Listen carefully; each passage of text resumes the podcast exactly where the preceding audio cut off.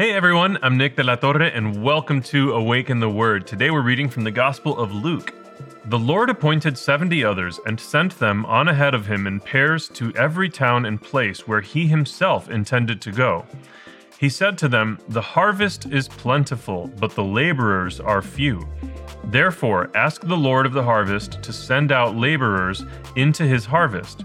Go on your way. See, I am sending you out like lambs into the midst of wolves.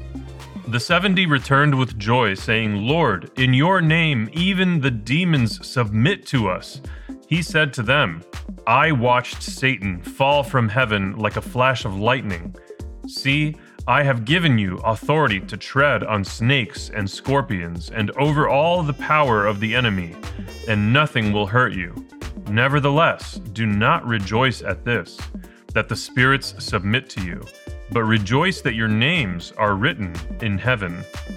This is an extraordinarily important passage, especially for those of us who are involved in ministry, especially, especially for those of us who do ministry full time. The fact is that God is real. And because God is real, the promises he makes us in scripture and throughout history are also real. So when our Lord says in the New Testament that we will do even greater things than he did while he was here on earth, he means it. And it's true. He literally tells his disciples to go out to preach the gospel and baptize people, and to exorcise demons and to heal those who are wounded. And the fact that he invites mere mortals to do these extraordinary things is a big deal. Imagine yourself being one of those disciples, or even present day, being gifted with the, the power through the name of Jesus to heal people. That's extraordinary and it can be very exciting. But Jesus cautions us do not get overly excited about those things.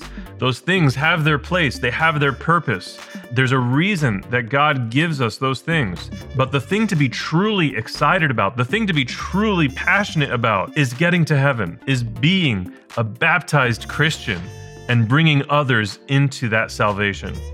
In the lives of the saints, we see extraordinary things happen, and we see extraordinary things happening even today. But let us not allow those things to distract us from the true prize, which is an eternity with God in heaven. Rather, allow these amazing and extraordinary things that happen here on earth to elevate our hearts and minds to a higher truth. And that truth has a name, and his name is Jesus Christ.